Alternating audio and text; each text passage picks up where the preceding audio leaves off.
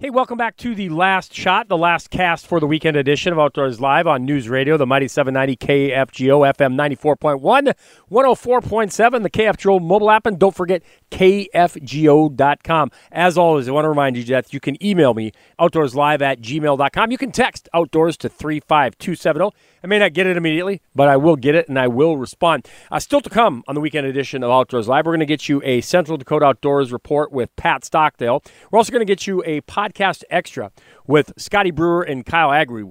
Uh, you listen to Gone Outdoors at eleven o'clock on Saturday mornings, but not everybody can listen at eleven o'clock. Not everybody can catch the podcast. So appreciate being able to bring you a Podcast Extra from Scotty Brewer and Kyle Agri. But first, Pat Stockdill is an award-winning outdoors communicator.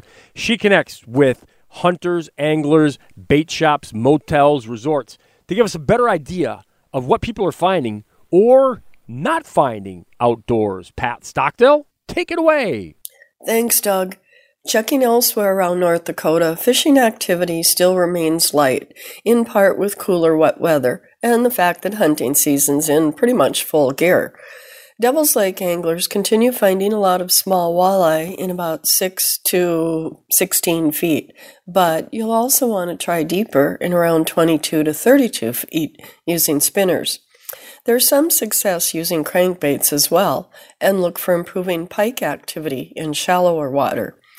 Not many anglers are on Lake Ashtabula, but there's still some crappie and perch success. Out west, the Missouri River is still somewhat of a mystery below Garrison Dam. It's okay for walleye in the Spillway Channel during the day, but anglers will want to sort through their catch for the keepers. The honey hole's producing some walleye in a variety of sizes, but the chutes themselves remain slow from boats. Try the honey hole and the boat ramp from shore for okay walleye success, but overall it's sporadic, including from the wing walls. Work deep on the east end of Lake Sakakawea off the points for walleye. Try the outside of Douglas Bay on the north shore or Government Bay to Riverdale Bluffs on the south side. Some salmon are starting to move into the bays, such as Government, Intake, and Scoria Bays on the south side, on the east end. Try casting spoons or crankbaits from shore or boats. Salmon seem to be throughout the water column, but there aren't many anglers working deep water now. As we move into the full waterfall season for residents and non-residents alike, it's still a lot of brown ducks out there, and they're locally grown birds. The migration hasn't started yet, although a few scattered small flocks of sandhill cranes were around north-central North Dakota earlier in the week. Some areas of the state have muddy road and trail conditions after recent rains, so please be cognizant of not rutting up roads and fields when setting decoys. And don't forget to download the apps that help identify electronically posted private land. Hey, and before I forget, a quick note of a happy birthday to my mother-in-law. My mother-in-law, Jan Kaiser of North River, celebrated a birthday just this past Thursday, right? I can get it right. I'm a good son-in-law. I can get it right. The uh, twentieth anniversary of her sixty-first birthday. Happy birthday, Jan. So appreciate being able to bring Pat Stockdill to you with our Central Dakota Outdoors Report. Read her work in Dakota Country Magazine. You can find her in many other publications nationally and across the upper Midwest.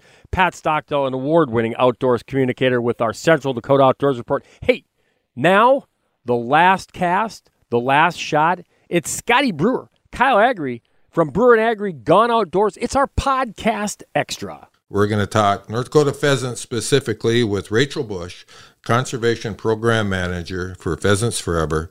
Uh, it's been a couple of years, I think, since we've had you on, Rachel. Welcome back. Thank you. Yeah, thanks for having me. Yeah, it has been a little bit, but glad to be back. So the North Dakota Game and Fish upland bird counts for pheasants, partridge, sharp-tailed grouse are up quite a bit this year.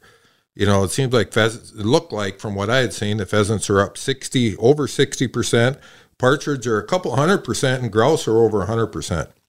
Some of these yeah. things, some of these things are out of our control, you know, whether it's weather, um, hatches, you know, there are things that are out of our control, but there's a lot of stuff that is in our control as well, isn't there?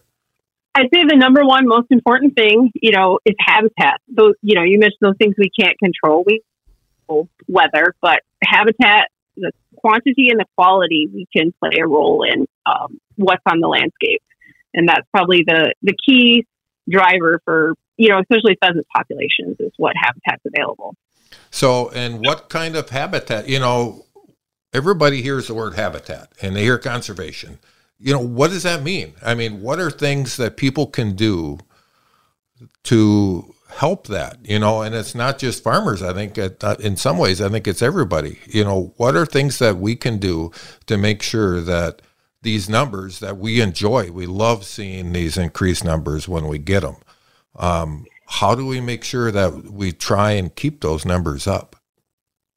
So I think, you know, when you think about habitat on the ground, you know, the, it's hard to forget what last winter looked like. And so, you know, winter habitat and good thermal cover is always important.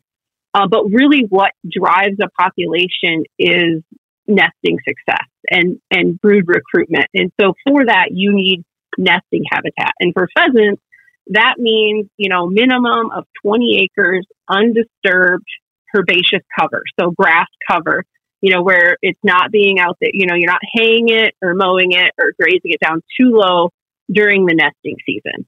Um, and so that's really the habitat that drives, you know, population increases or population declines if we don't have enough of, you know, nesting and broodering habitat.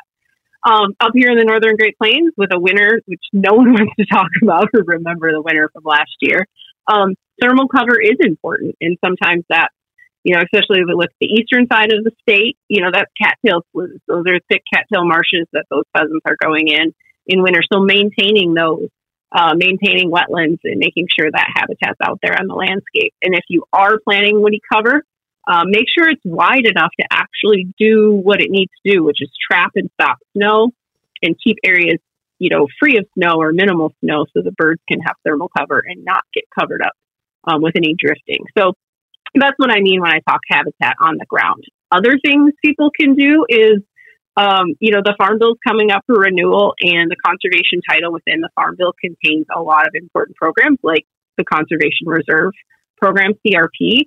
So supporting legislation that's conservation-friendly is also another thing that we can do um, to make sure that we're able to get the habitat that we need out there on the ground. Rachel, just a question. You, you did a great job of explaining the whole habitat piece, which I, I really appreciate, both of those components of the nesting habitat and the winter habitat. And um, and and then we're talking about the uh, um, the governmental side of it too, right? Because that's an important piece of it. Um, one of the other pieces that comes to my mind is, you know, the, the hunters, and how big of an impact is harvest of these birds? Um, you know, knowing they're a renewable resource, but yet how, how big of an impact does uh, harvest have on populations? So the biologists will tell you, especially when we're looking at, you know, species like pheasants or deer, uh, that harvest, hunter harvest does not, you know, negatively impact the population.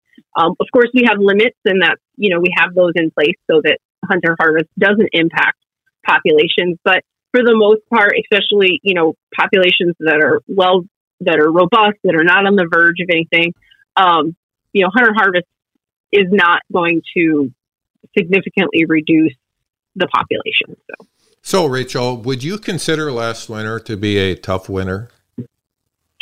Yeah, it's the toughest one I can recall. And I mean, we're, we're, you know, record breaking or near record breaking snowfall.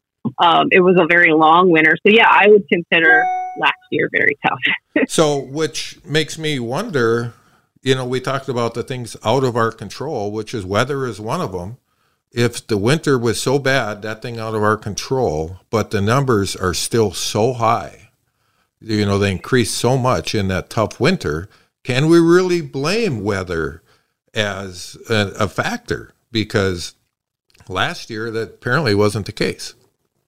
Right. And I mean, winters like that. And then when we have good production, um, so yes, the birds had a tough winter. I don't think there's a question about that. But when we came into spring, all that snow melt created a lot of moisture, and we had a lot of lush green vegetation. We had, we've had consistent rains throughout the growing season, which means we've had moisture. Moisture means more insects.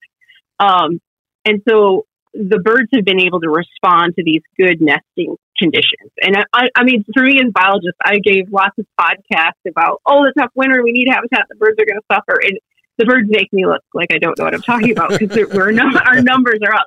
But I will, you know, and that's hard to, you know, because a lot of people don't want to think about habitat. They just, oh, birds are fine, we don't need to do anything. But it will catch up with us. You know, one of these days we are going to reach the cliff where there's not enough habitat on the ground for birds to respond when we do have winters like we had last winter. And, um, and it makes yeah, it makes a lot of sense, your earlier comment now, that uh, that habitat during that nesting period is crucially important to the success ratio of our birds and our hunters in the fall. Right. Yeah, I think hunters are going to see a little bit, you know, because we've had so much moisture out there, um, habitat conditions are going to be in good shape. Um, I've been out for grouse already this year, and, you know, the, the rangelands look good, seeing lots of birds, and I think that'll just carry on into pheasant season. We're going to see, you know, good cover out there on the landscape, which um, makes it sometimes a little bit harder for us as hunters because the birds have more places to go, um, but for the birds, it's going to be a good thing. So what does predation have to do with this whole scenario? I'm sorry, what is what? Predation. Oh, predation? Um, predation. Yeah, I always, you know, do you remember the old saying, like, dilution is the solution to pollution? Yep. Uh, you can apply that to predation, too. So when habitat is in small blocks, um, depending on the predator community, predators are much more efficient at finding um, and destroying nests or eggs, um, or, you know, and that's probably what's most important. I mean, yeah, we're going to lose some birds, you know, over winter. Um, but it's those losses during the nesting season, again, that are important. But when you have adequate habitat on the landscape in large enough chunks, predators are much less efficient at finding those nests. Mm-hmm. So they really don't, in, in most cases, when you have good habitat out there on the landscape, yes, predators are going to get some pheasants because that's what they do, that's what they eat.